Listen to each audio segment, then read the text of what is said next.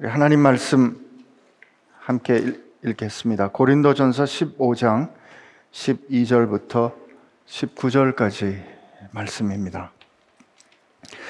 그리스도께서 죽은 자 가운데서 다시 살아나셨다 전파되었거늘 너희 중에서 어떤 사람들은 어찌하여 죽은 자 가운데서 부활이 없다 하느냐 만일 죽은 자의 부활이 없으면 그리스도도 다시 살아나지 못하였으리라 그리스도께서 만일 다시 살아나지 못하였으면 우리가 전파하는 것도 헛것이요 또 너희의 믿음도 헛것이며 또 우리가 하나님의 거짓 증인으로 발견되리니 우리가 하나님이 그리스도를 다시 살리셨다고 증언하였습니다. 만일 죽은 자가 다시 살아나는 일이 없으면 하나님이 그리스도를 다시 살리지 아니하셨으리라. 만일 죽은 자가 다시 살아나는 일이 없으면 그리스도도 다시 살아나신 일이 없었을 터이요. 그리스도께서 다시 살아나신 일이 없으면 너희의 믿음도 헛되고 너희가 여전히 죄 가운데 있을 것이요. 또한 그리스도 안에서 잠자는 자도 망하였으리니 만일 그리스도 안에서 우리가 바라는 것이 다만 이 세상의 삶뿐이면 모든 사람 가운데 우리가 더욱 불쌍한 자이리라. 아멘. 주님 부활하신 그 사건을 기억하는 이날에 주님 저희로 알게 하여 주시어서 그 일을 이루신 하나님의 뜻이 무엇인지 그리고 그 일을 직접 감당하신 몸서 입으신 주님이 누구이신지 그리고 그 사건의 뜻이 우리에게 왜 희망이 되는지 알게 하여 주옵소서. 예수님의 이름으로 기도합니다. 아멘.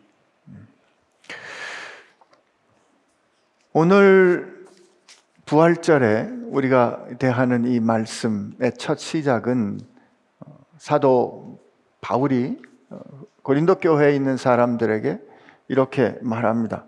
그리스도께서 죽은 자 가운데서 다시 살아나셨다 전파되었건을 우리 말로는 과거형처럼 이렇게 이제 번역됐지만 어, 원래 성경을 보면 전파되고 있건을 선포되고 있건을 이렇게 말합니다. 어, 그리스도께서 죽은 자 가운데서 다시 살아나셨다. 이 다시 살아나셨다라는 이 표현도 성경에는 항상 다시 일으킴을 입으셨다라는 피동태로 되어 있습니다. 다시 어, 좀 뜻을 담아서 다시 읽어보면 그리스도께서 죽은 자 가운데서 다시 일으킴을 입으셨다 전파되고 있건을 어, 너희들 중에 어떤 사람들은 어찌하여 죽은 자 가운데서 부활이 없다 하느냐라고 질문합니다. 그러니까 부활이라는 사건이 어떤 사건인가를 확인하는 것이죠. 우리가 분명 이 성경 말씀에서 분명히 알 수 있는 것은 사도 바울이 복음을 증언하던 당대에 고린도전서가 비교적 초기에 쓰여진 성, 서신서로 보면 어, AD 한 55년 전후에 쓰여진 거로 보이고 예수님께서 어, AD 30년에 부활하시고 승천하시다고 보면 예수님의 이 사건이 있고 난 이후에 한 25년 이내에 한 세대 지금 기록되고 또 증언하고 있는 일인 거예요. 우리가 읽진 않았지만 어, 고린도전서 15장 앞에 보면 예수님께서 부활하신 이후에 개바에게 보이시고 열두 사도 어, 그 이후에 어, 열두 제자에게 보이시고 그리고 500명의 형제들에게 보이시고 그리고 그의 형제 야고보와 또 사도들에게 보이시고 마지막에는 만삭되어 나지 못한 나에게도 보이셨다라고 예수님께서 부활하신 후에 실제로 실제로 사람들에게 나타나셨고 그 예수 부활하신 예수님을 만난 사람들은 그 만난 사람들의 증거와 그 증인된 사람들은 조금만 알아보면 확인할 수 있는 사람들이라는 어, 사실을 확인해 줍니다. 특히 500명에 관련해서는 그 중에 대다수가 살아있고 일부는 잠들었다. 이렇게 표현하는 거죠. 사도 바울이 이 고린도전서 15장에서 우선 확실하게 확인해 주는 부활이라는 사건의 본질은 하나님께서 이 역사 가운데 행하신 역사적인 사건이었다는 거예요. 이 부분에서 많은 사람들이 걸려 넘어집니다. 사도 바울이 지금 복음을 전하는 당대에도 부활은 없다! 라고 말하는 사람들이 있다는 사실을 우리 확인할 수 있는데, 현대를 살아가는 우리들은 더구나 믿기 어려워합니다. 예수님의 가르침 정말 좋습니다. 예수님의 가르침 정말 감동적입니다. 라고 그의 가르침과 그의 말씀에 공감하고 감동하는 사람들이 많이 있습니다. 그런데 어디에서 걸려 넘어집니까? 그가 죽음에서 다시 살아나셨다. 그가 죽음에서 다시 일으킴을 입으셨다라는 것은 믿기 어려운 거죠. 왜 경험되지 않으니까.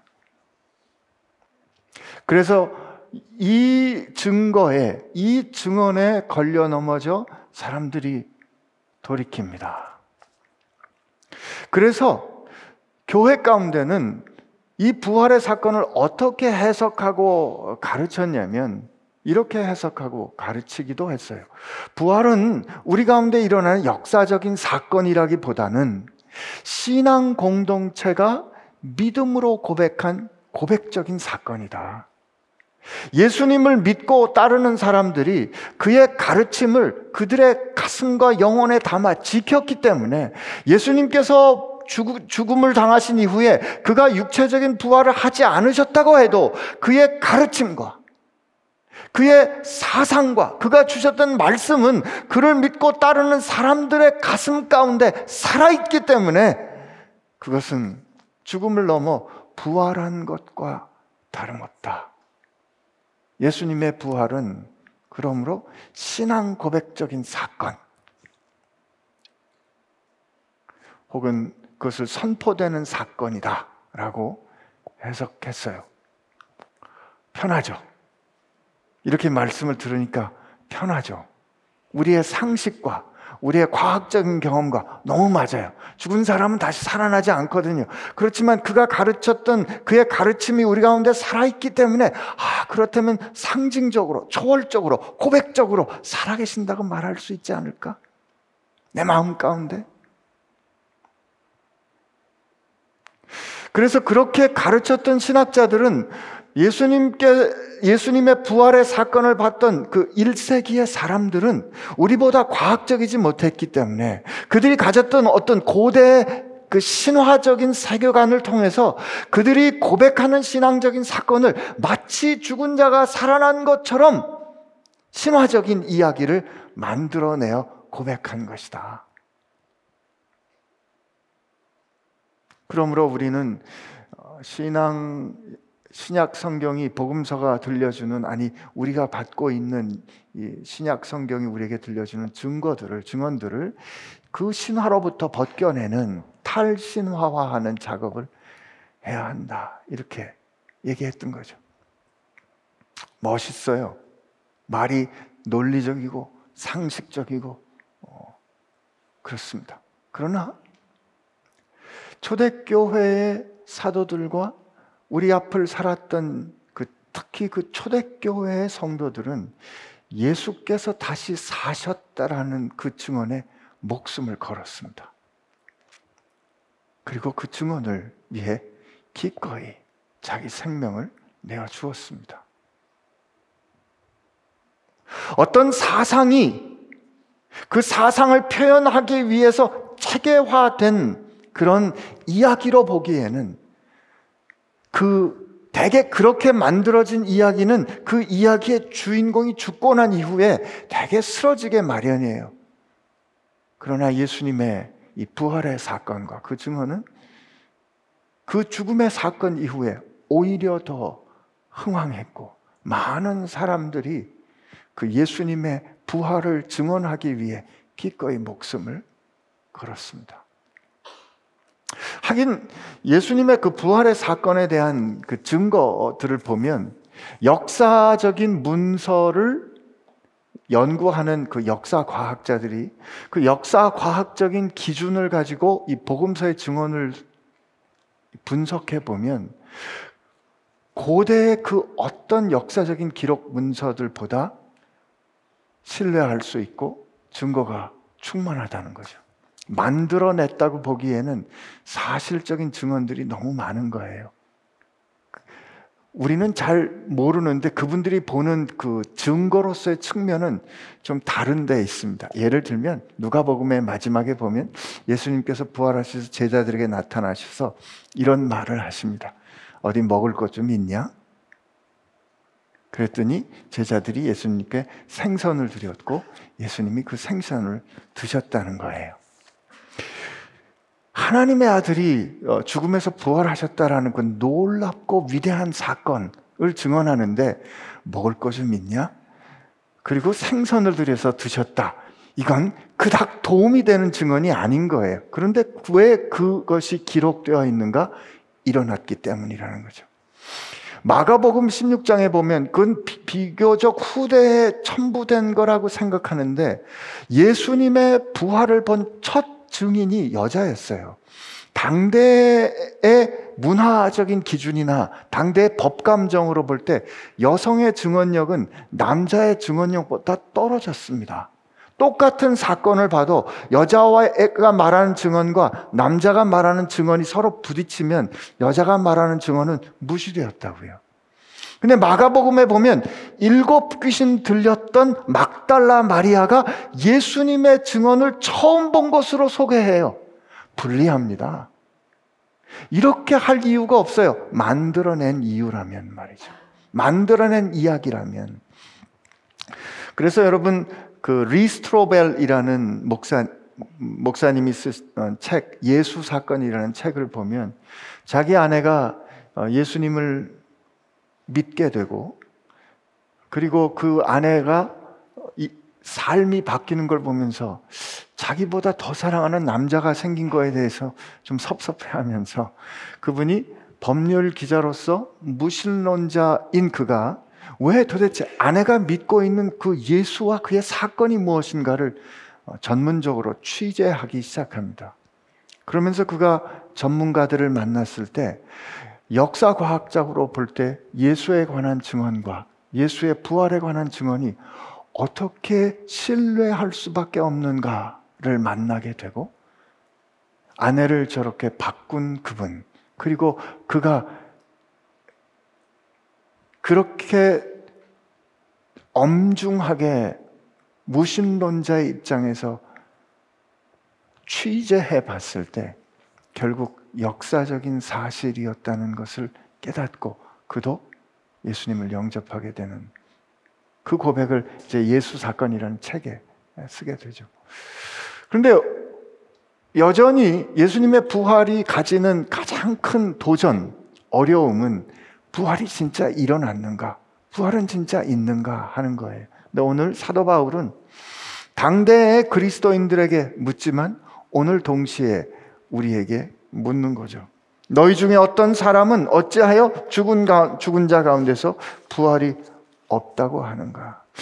오늘 우리가 예수께서 죽은 자 가운데서 일으킴을 입으셨다고 오늘 우리가 사도된 우리들이 증언하고 있는데 선포하고 있는데 어찌하여 너희가 어, 부활이 없다고 할 수 있느냐? 그렇다면 너희들 말대로 만약에 죽은 자 가운데 부활이 없다면 13절에 만일 죽은 자의 부활이 없다면 예수 그리스도도 다시 살아나시 못하였으리라. 죽은 자 죽은 자의 부활이 없는 것이 현재로서 사실이라면 예수님께서 그리스도도 다시 살아나지 그리스도도 다시 살아나지 이게 뭐라고요? 다시 일으킴을 입으시지 못하였을 것이다. 라고 완료형으로 표현합니다. 이 말은 지금 이제 사도 바울이 쭉 변증을 해가는 과정 가운데 이 질문을 하는 이 앞에 예수님을 만난 많은 사람들의 증거를 채집해서 기록했어요. 그 증거에도 불구하고 정말 그대들이 말하는 것처럼 부활이 사실이 아니라면 예수님은 다시 일으킴을 잊지 못하셨을 것이고 그것은 이 앞에 만난 모든 사람들의 증거와 증언과 배치되는 일이다.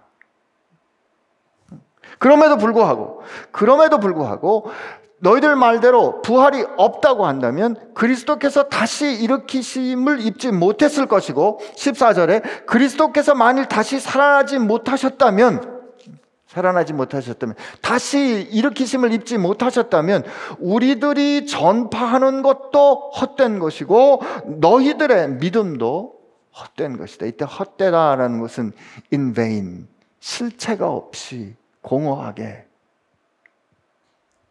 근거가 없는 그런 것이 되고 만다.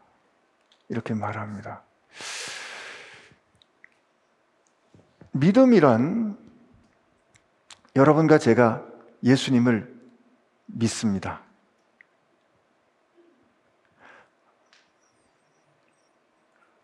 아멘할 시간을 놓치시면 안 돼요.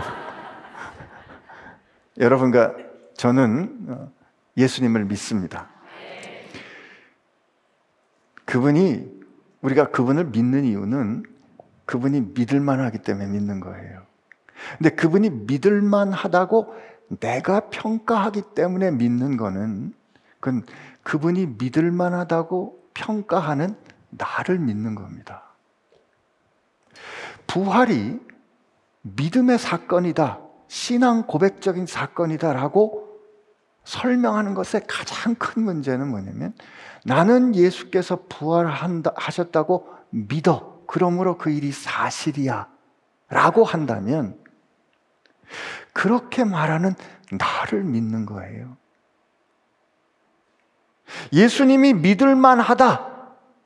라고 내가 느껴져서 내가 결심하고 믿는다면 내 믿음의 근거가 나에게 있다면 오늘 사도 바울이 말한 것처럼 우리의 모든 믿음은 헛되고 근거가 없고 그래서 불안하고 항상 확정함이 없이 흔들리는 거죠. 만일 그리스도께서 그 사건으로 일으킴을 입지 않으셨다면 사도 바울이 처음에 12절에 예수께서 그리스도께서 다시 죽은 자 가운데서 일으킴을 입으셨다고 선포되고 있는데 증언되고 있는데 그러니까 우리가 그것을 증언하고 있는데 15절에 15절에 그래서 사도 바울이 뭐라고 또 우리가 하나님의 거짓 증인으로 증인으로 발견되리니 우리가 하나님이 그리스도를 다시 살리셨다고 증언하였습니다. 만일 죽은 자가 다시 살아나는 일이 없으면 하나님이 그리스도를 다시 살리지 아니하였 아니하셨으리라. 요거를 원문에 있는 순서에 따라 풀어보면 이런 뜻이에요. 발견될 것이다. 알려질 것이다.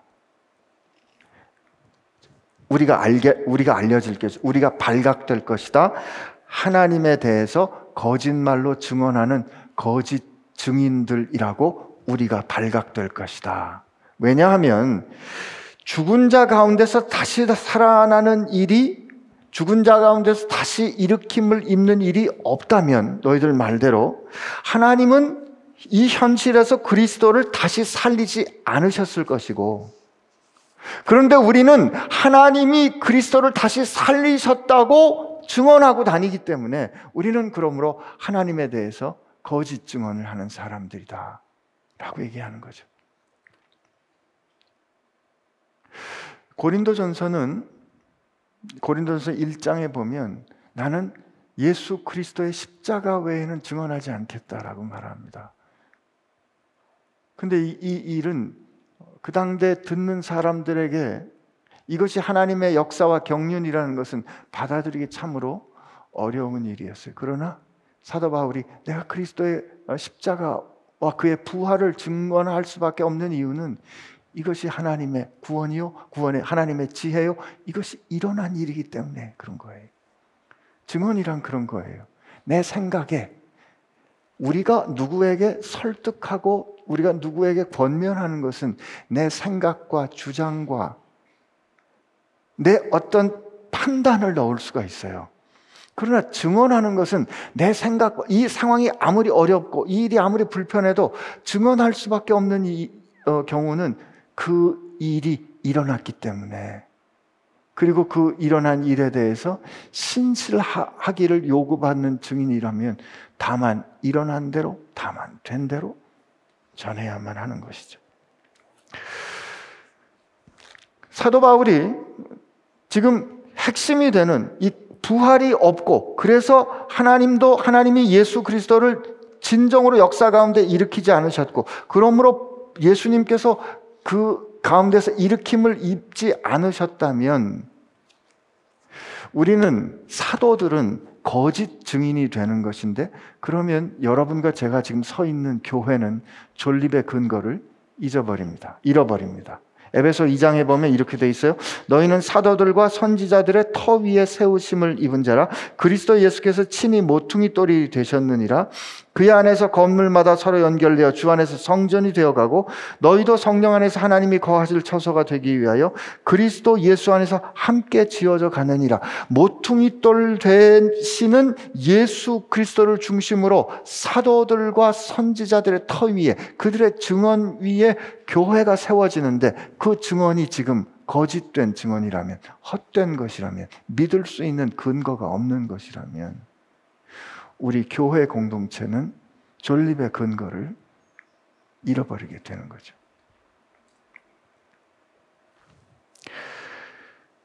그러므로 사도 바울이 오늘 우리 가르쳐 주시는 여기까지에서 우리가 확인해야 될 것은 부활에 대한 선포를 개인 또는 공동체 믿음에 따른 선포.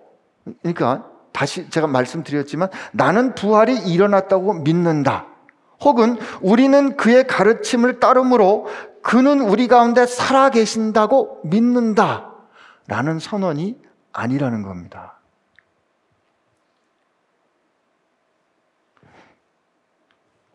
그들이 믿든 안 믿든 여러분이 믿든 안 믿든 제가 예수님의 부활의 사건을 믿든 안 믿든 부활은 하나님께서 역사 가운데 행하신 역사적인 사건이라는 거예요.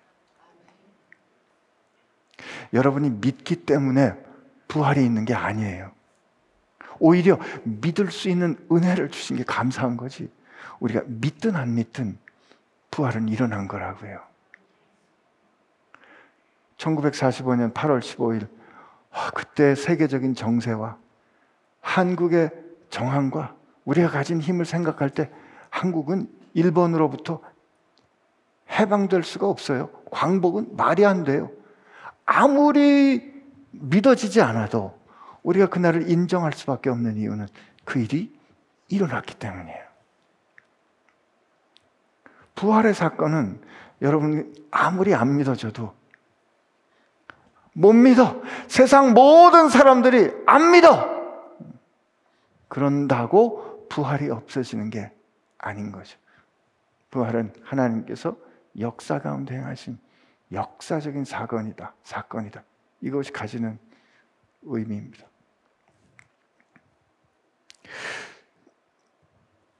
이게 이 부활이 가지는 이런 성격이 우리의 구원의 소망이 되는 그 이유로 연결이 되는데 사도 바울이 마치 반복되는 것처럼 16절, 17절, 18절에 또 말씀하는데 만일 죽은 자가 다시 살아나는 일, 다시 살아나는 일이 다시 일으킴을 입는 일이 없다면 그리스도도 다시 살아나신 일, 다시 일으키심을 입은 일이 없었을 것이다. 만일 그리스도께서 다시 살아나신 일이 없었다면 너희 믿음도 헛되고 앞서 확인한 거예요. 너희는 여전히 너희 죄 가운데 있을 것이다. 이건 현재형이에요. 그리고 그리스도 안에서 잠자는 자들도 그들도 망했다. 소망이 없다. 왜 예수께서 죽으시고 부활하시는 그 사건이 그 사건을 믿는 그 믿음이 역사적인 근거를 가져야 이것이 헛되지 않는 거라고 지금 말씀을 드렸는데 이것이 왜 우리의 죄의 문제, 우리가 다시 하나님 앞에 새롭게 창조되는 그 역사와 연관이 되는가? 저는 기회가 있을 때마다 예수님의 부활이 가지는 의미를 설명하곤 했습니다. 예수님이 부활을 하셨다는 것을 보여주신 것은 다만 죽음 이후에 삶이 있다는 것을 보여주기 위한 것이 아닙니다. 예수님의 부활이 가지는 의미는 그리고 성경이 한사코 예수님께서 다시 살아나셨다를 예수님께서 다시 일으킴을 입으셨다라고 쓰는 이유가 있어요.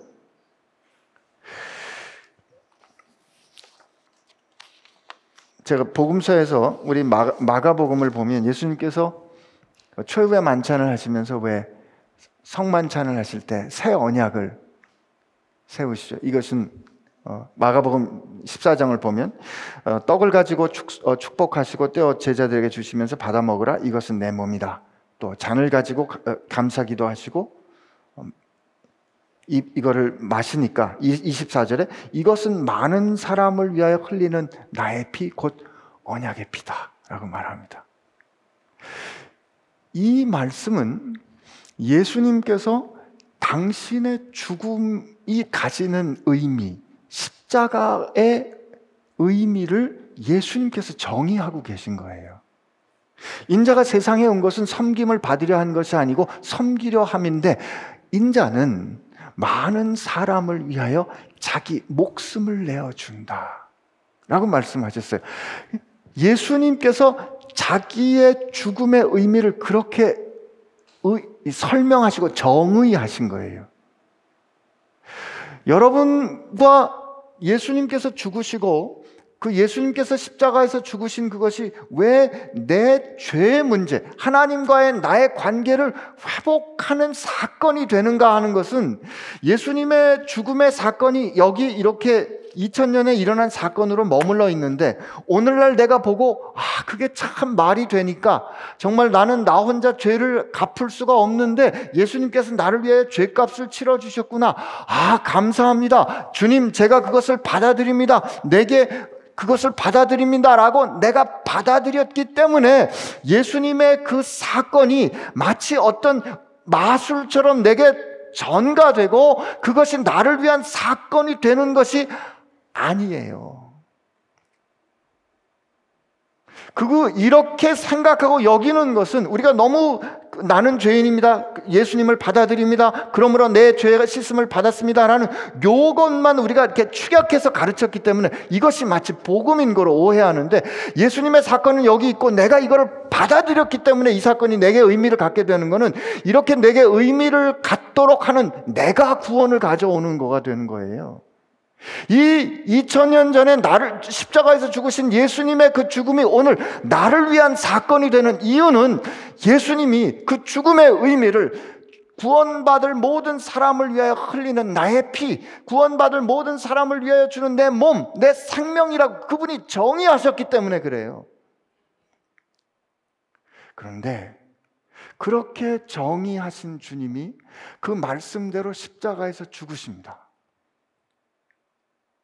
죽으시면서 죽으시면서 다 이루었다고 말씀하시고 요한에 요한에서는 누가복음에서는 누가복음 23장에 보면 46절에 어, 예수께서 큰 소리를 불러 이르시되 아버지 내 영혼을 아버지 손에 부탁하나이다 하고 이 말씀을 하신 후에 숨지시니라. 예수님은 하나님의 말씀대로 쭉 사시고 순종하시고 죽기까지 순종하시면서 아버지 내 영혼을 아버지 손에 부탁하나이다 하고 숨지셨어요. 이 숨지신 것까지가 예수님께서 의지와 뜻을 가지고 행하신 거예요.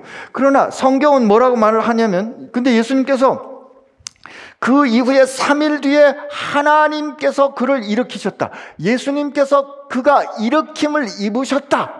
라고 말씀을 어, 성경에 한사코 어, 증언하는데 아까 읽었던 마가복음 14장 28절에 보면 그러나 내가 살아난 후에 너희보다 먼저 갈릴리로 가리라 이렇게 말씀하세요. 내가 살아난 후에라고 번역되어 있지만 영어 번역에 보면 이렇게 되어 있어요. But after I am raised. But after I am raised. 내가 일으킴을 입은 후에 무슨 뜻이에요? 죽음 이후에 음부에 계신 예수님을 하나님께서 일으키셨다는 거죠. 그러면 하나님께서 그를 일으키신 그 사건은 무슨 뜻이다? 예수님께서 앞서 말씀하신 모든 것을 하나님이 옳다. 그것은 내 뜻이다. 그 말이 옳다라고 확증해 주신다는 거예요. 오늘 예수님이 당신의 생명을 내어 주심을 하나님께서 구원받을 모든 사람을 위하여 유효하도록 하시는 것으로 결정하셨음을 그가 보이셨는데 그의 보이심과 그의 증언하심이 옳다라고 그의 부활을 통해서 예수님께서 확증해 주신 거예요. 내가 너희를 위한 길이요 내가 너희를 위한 생명이요 나로 말미암지 않고는 아버지께로 올 자가 없다라고 선언하시는 그 예수님의 말씀이 정말 옳다. 거기에 누구도 예외는 없다. 하나님께서 내게로 보내 주시는 자는 다 하나님께서 내게로 보낼 것이고 내게로 오는 자는 마지막 날에 내가 하나도 잃어버리지 않고 다시 살릴 것이다. 라고 말씀하신 그 예수님의 말씀이 옳다.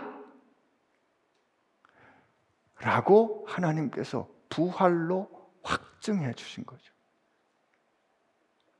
부활의 의미는 그의 선포와 그가 행하셨던 결정과 그의 모든 행위가 하나님의 뜻에 다 있음을 완전하게 드러내주는 돌이킬 수 없는 증거입니다. 여기에 여러분과 제 구원의 확신이 있는 거예요. 예수님 말씀하셨잖아요. 얘들아, 너희들이 나를 어느 날 영접해서 나를 믿는다고 생각하지만 착각하지 마라. 너희들이 나를 택한 것이 아니요. 내가 너희를 택하여 세웠나니.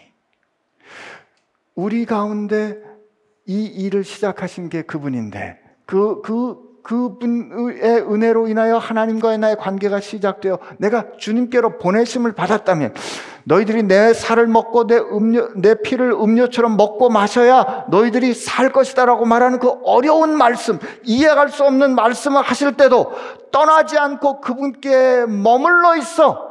이게 무슨 뜻이에요? 하나님께서 내게 보내는 자는 내가 잃어버리지 않고 하는 그 관계 가운데 머물러 있을 수 있는 이 확신, 그 확신을 우리가 가질 수 있게 된 거죠. 그래서 사도 바울이 로마서 8장에 누가 정죄하리요? 죽으실 뿐 아니라 다시 살아나신 이는 그리스도 예수시니 그는 하나님의 우편에 앉아 계신 자의 우리를 위하여 간구하시는 자신이라. 그러므로 그가 고백할 수 있는 거예요. 로마서 8장 35절 누가 우리를 그리스도의 사랑에서 끊으리요.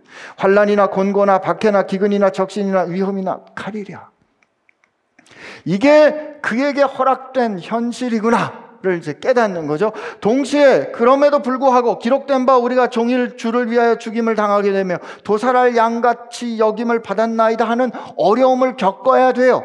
그럼에도 불구하고 그러나 이 모든 일에 우리를 사랑하시는 이로 말미암아 우리가 넉넉히 이기느니라라고 확신할 수 있는 이유는 그가 나를 향하여 하, 나를 향한 하나님의 사랑을 확인해 주셨고 말씀으로 그 확인해 주신 그 사랑의 말씀을 그대로 실천하며 죽으시고 그의 말씀대로 하나님께서 죽음에서 일으키셨기 때문에 확정된 거죠.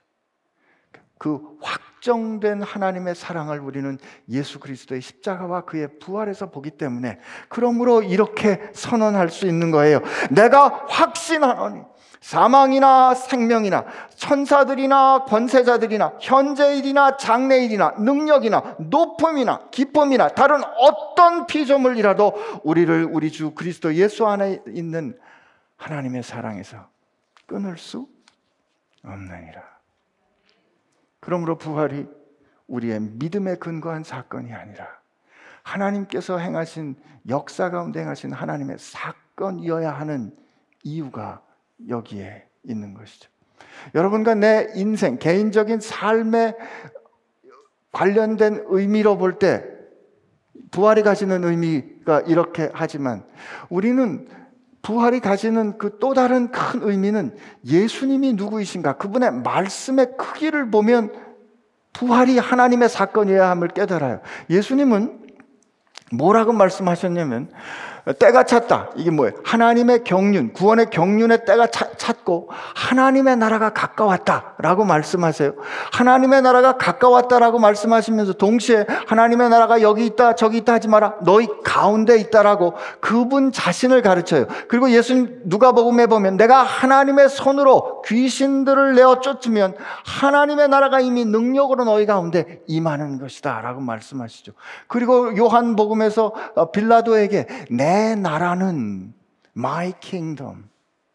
하나님, 우리가 하나님의 나라를 우리가 죽은 다음에 우리가 어떻게 될지 알까 모를까 하는 이런 신앙의 차원이 아니라 하, 주님은 하나님의 나라가 이 땅 위에 임하고 있음을 선언하셨어요. 이 말은 하나님의 경륜이 이제 바야흐로 그의 완성에 들어가는 종말의 때가 예수님의 오심으로 시작되었고 그의 죽음과 부활로 말미암아 새로운 시대 하나님의 새 하늘과 새 땅이 이 땅에 오는 것 하나님의 나라가 이 땅에 영광으로 임하는 것이 확정되었음을 증거하세요. 사시면서 마태복음 5장을 보면 그가 산에 올라가 앉으사 제자, 자기들에게 오는 자들을 향하여 가르치십니다. 마음이 가난한 자는 복이 있나니 그죠? 근데 이 그가 올라가 앉으사 하나님의 말씀을 가르치는 것은 어떤 것을 상징하냐면 미가서에 보면 미가서 4장 1절 2절에 끝날에 이르러 종말에 여호와의 전에 산이 산들의 꼭대기 위에 굳게 서며 작은 산들 위에 뛰어나고 민족들이 그리로 몰려갈 것이라. 곧 많은 이방 사람들이 가며 이르기를 오라 우리가 여호와의 산에 올라가서 야 하나님의 야곱의 하나님의 전에 이르자. 그가 그의 돌을 가지고 우리에게 가르치실 것이니라. 미가서의 그 마지막 날에 일어날 일을 예언하고 있어요. 그런데 예수님께서 그 산상수훈을 주실 때 산에 올라가 앉으시면서 그들에게 가르치시는데 어떻게 가르치냐면 너희가 이렇게 들었거니와 일렀을 때 옛사람들에게 말한 바 이게 뭐예요? 모세에게 준 그 율법을 예수님께서 말씀하시면서 그러면 그러나 내가 너희에게 이르노니 이렇게 말씀하세요. 예를 들면 마가복음 5, 아 마태복음 5장 27절 28절에 또 간음하지 말라 하는 것을 너희가 들었으나 이거 누굴 통해 들었어요? 모세를 통해서 하나님께서 주신 처음 언약의 율법이죠. 질서죠. 나는 너희에게 이르노니 음욕을 품고 여자를 보는 자마다 마음에 이미 가늠하였느니라. 하나님께서 모세를 통해 주신 그 율법을 예수님께서 당신의 권위로 새롭게 제정하시는 거예요. 이게 뭐예요? 예수님이 누구시다? 하나님의 율법, 새로운 질서를 정할 수 있는 하나님과 동등하신 분임을 선언하시는 거라고요. 내 나라의 질서를 주장하신 거죠.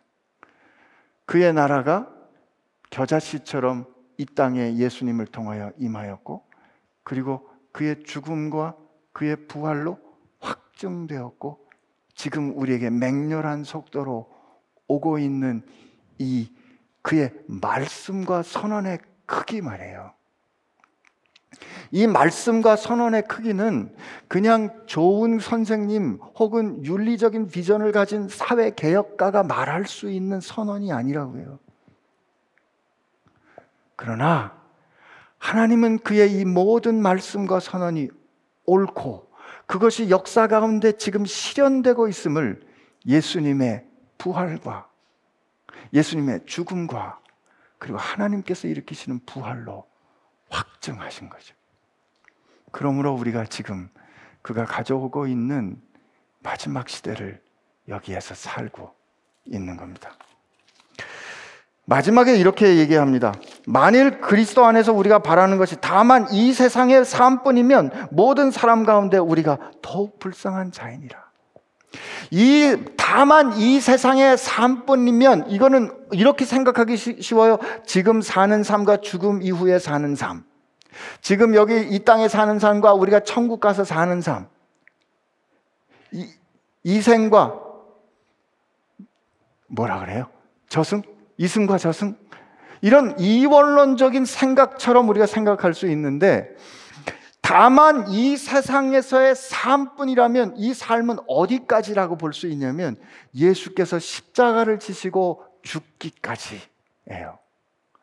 여러분 예수님께서 십자가를 지시고 죽기까지 사셨던 그 삶이 너무도 가치 있고 너무도 고상하고 너무도 흠모할 만하고 너무도 사랑스럽죠. 그러나 그의 삶이 그냥 거기서 끝났다면 그 또한 다만 자기 가치에 따라 살았던 한 사람의 삶으로 끝나고 말았을 거예요. 그러면 그런 사람의 주장을 우리가 동의해서 사는 것은 다른 사람과 다른 주장을 따라 사는 사람들의 가치와 별로 다를 게 없어요. 그렇다면 우리가 그냥 세상 흘러가는 대로 편하게 살면 되지 이 세상을 거스르며 살 이유가 없는 거죠. 그러나 예수님께서 세상에 사셨던 그가 살았던 그가 고난을 마다하지 아니하시고 죽게까지 순종하셨던 그의 삶이 영원토록 가지는 의미를 그의 부활로 확증해 주셨기 때문에 여러분과 제가 이 세상을 살면서 하나님의 뜻을 가지고 씨름하는데 하나님의 뜻대로 사는 게 쉽지 않아요. 어려워요. 내 환경은 다 이 말씀에 거스른다고요. 그럼에도 불구하고 우리가 끝내 이 선한 싸움을 붙잡고 끝내 견딜 수 있는, 끝내 인내할 수 있는, 끝내 소망할 수 있는 이유는 예수님의 부활이 우리 가운데 살아있기 때문에 그런 거죠. 그러므로 다만 이 세상의 삶과 우리 가운데 허락된 예수 그리스도의 부활의 생명을 사는 것은 순차적으로 이 세상의 삶이 끝나고 죽음 이후에 부활의 삶이 시작되는 것이 아니라 지금 예수님의 그 부활의 생명은 오늘 내 안에 내가 이 세상에서 싸움을 해야 하는 이유로 근거로 역동하고 현실로 우리와 더불어 같이 살아있는 거라 말해야 할 겁니다. 오늘 이 부활절에 우리 주님이 우리와 살아계신다는 것은 여러분과 제 삶이 세상을 거스르는 것 같은 삶을 살아갈 때 흔들리지 않을 수 있는 유일한 근거입니다. 선한 싸움을 싸우되 끝까지 살아남을 수 있는 이유이고 캄캄한 어둠 속에서도 산 소망의 근거가 되는 유일한 이유가 예수가 다시 사셨다입니다. 우리 같이 기도하겠습니다.